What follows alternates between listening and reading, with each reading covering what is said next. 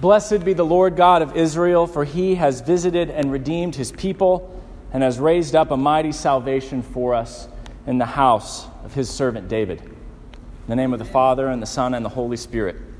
Amen. I can't tell you what a tremendous joy it is for me to be back with you this morning and to see some faces that since I left a little over a year ago are new here. What great joy.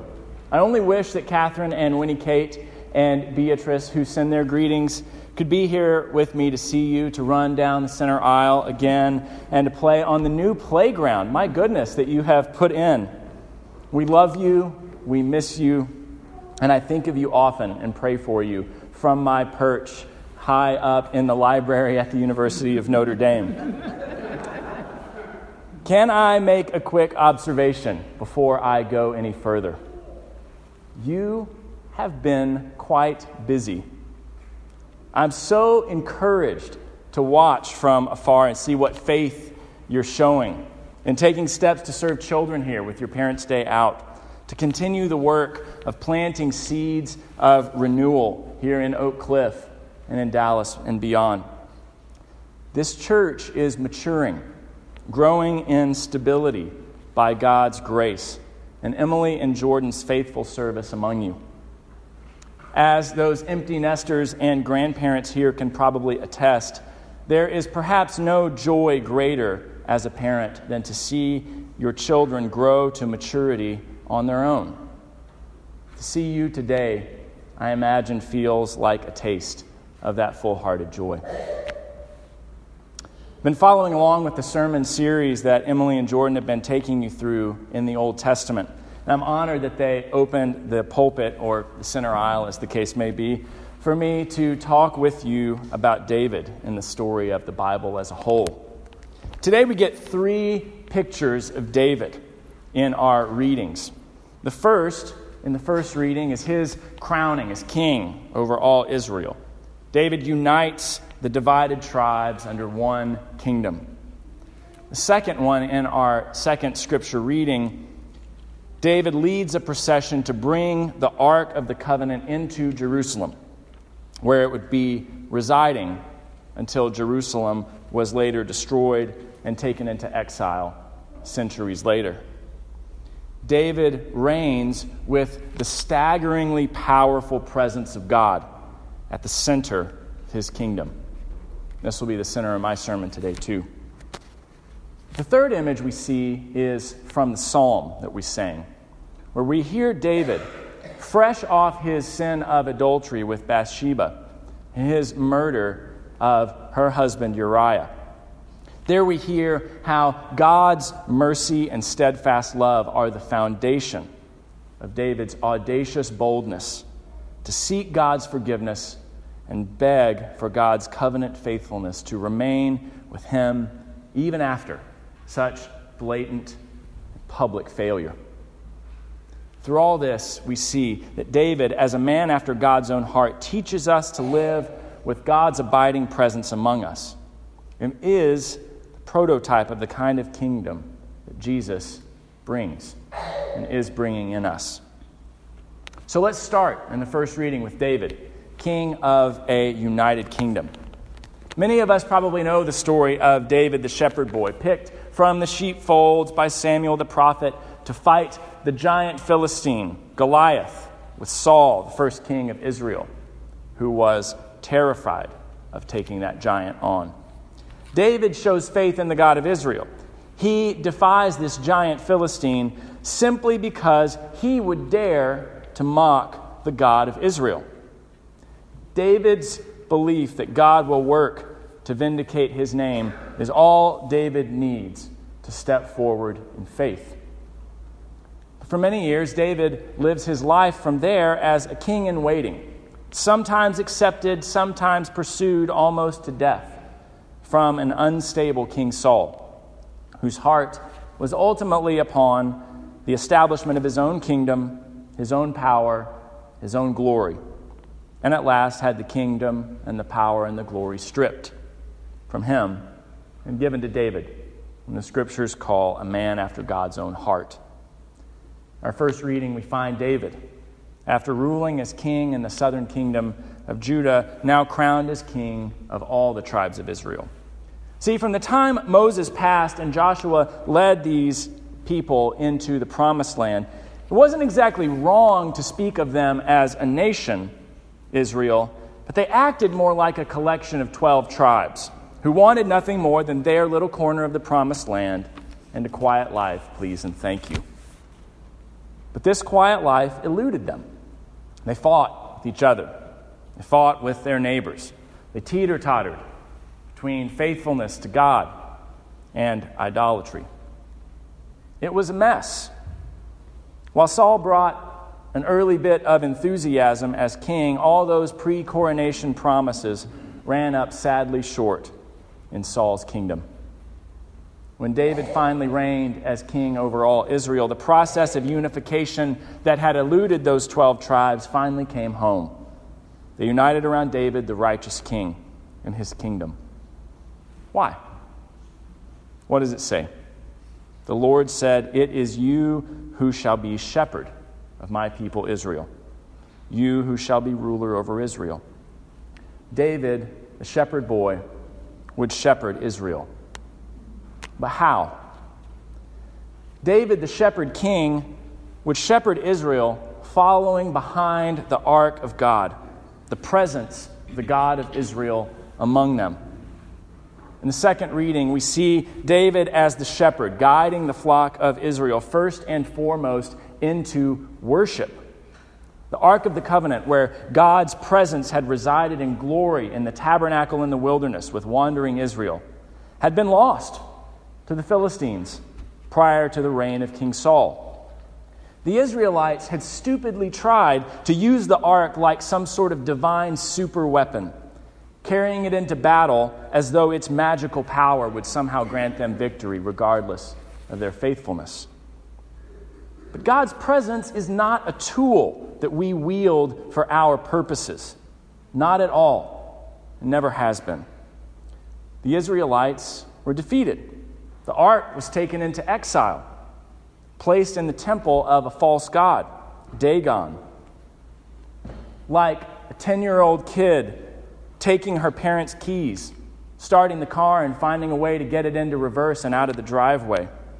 They not only endangered themselves, but the ark and everyone around them. The Philistines broke out in tumors. The statue of their God fell down face first and broke before the Lord of heaven and earth. And they finally sent it back in fear of the power of the true God.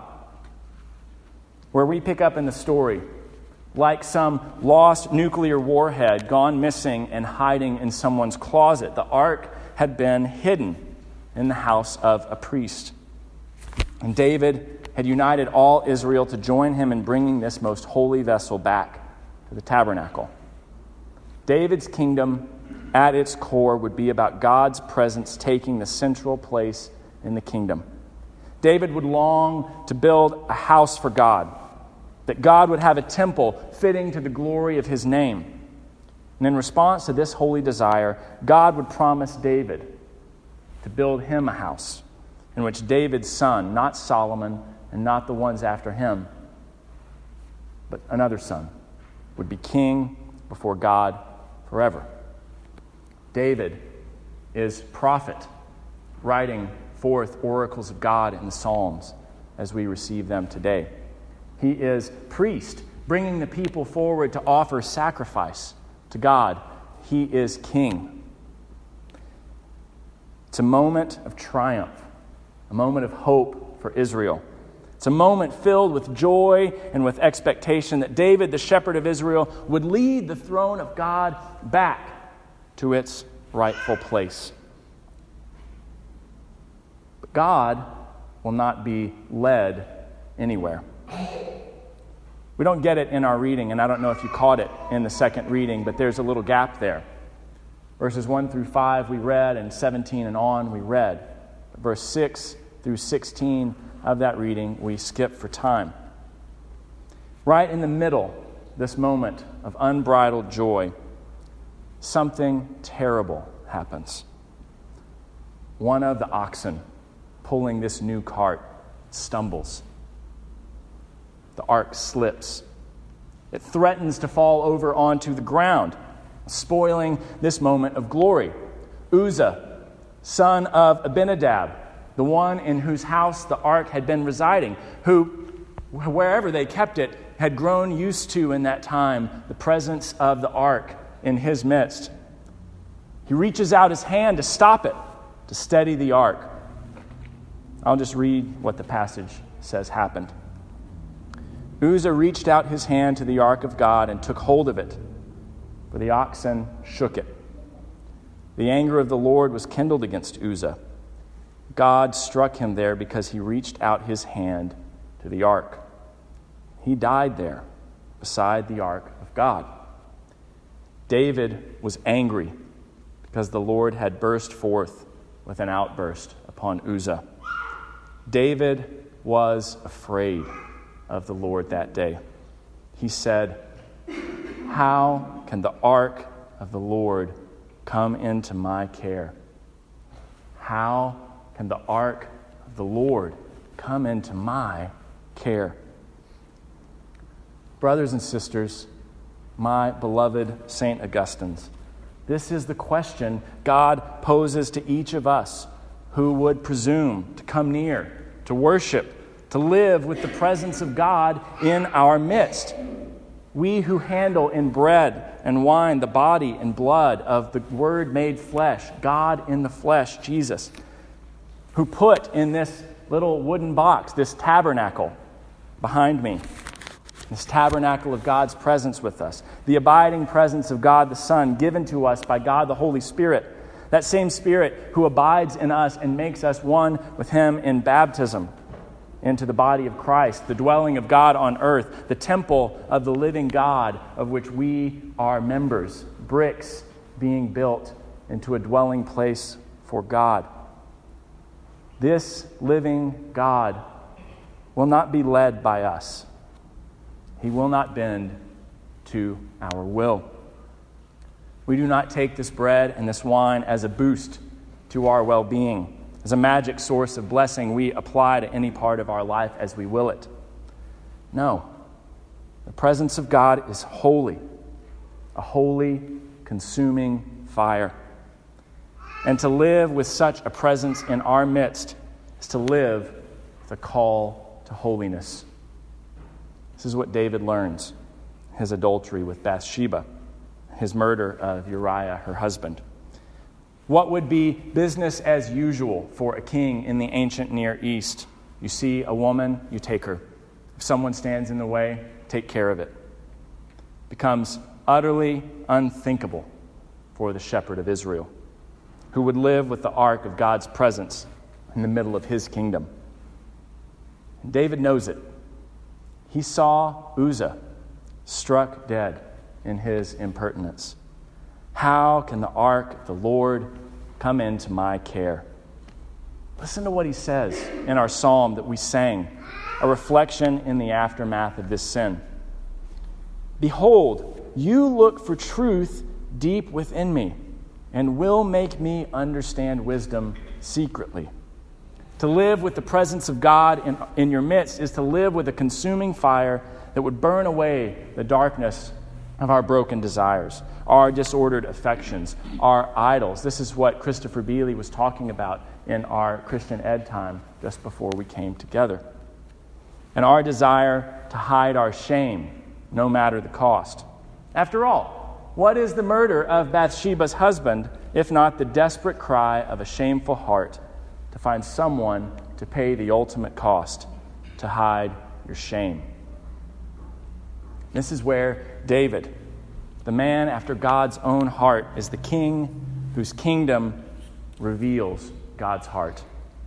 Because in David's reflection in Psalm 51 on his shame, his guilt, and God's mercy, he points the weary, sin stained, shame soaked soul to the grace and mercy of the son of David who was not yet born born in the house of God's servant, David.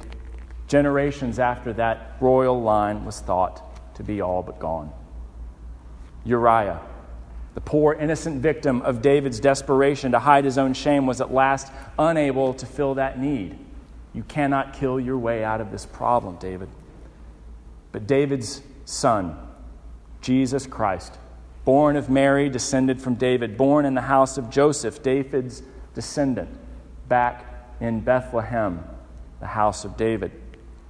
He would be the king who would not only proclaim a kingdom where God's presence would be the center, he would be greater than the ark, greater than the tabernacle, more than priest, more than prophet, more than king. He would be the sacrifice. He would be the temple, torn down and rebuilt. He would be God with us. And by the grace of God, David knows it. Here again, Psalm 51. The sacrifice of God is a troubled spirit. A broken and contrite heart, O God, you will not despise.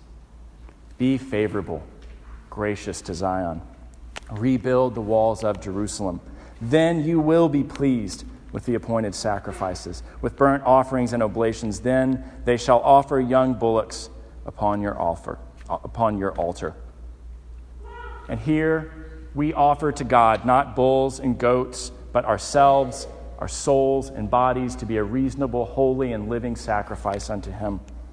In the faith that God with us is with us in that sacrifice and offers us His body and His blood, broken for us, poured forth to blot out our shame and our careless thoughts, that we might bend this mighty power that spoke the heavens and the earth into being, that we might bend it to our will. No. Let us receive him. Let us learn from David, forefather of our shepherd king Jesus. Let us learn to allow this consuming fire to do God's work within our midst.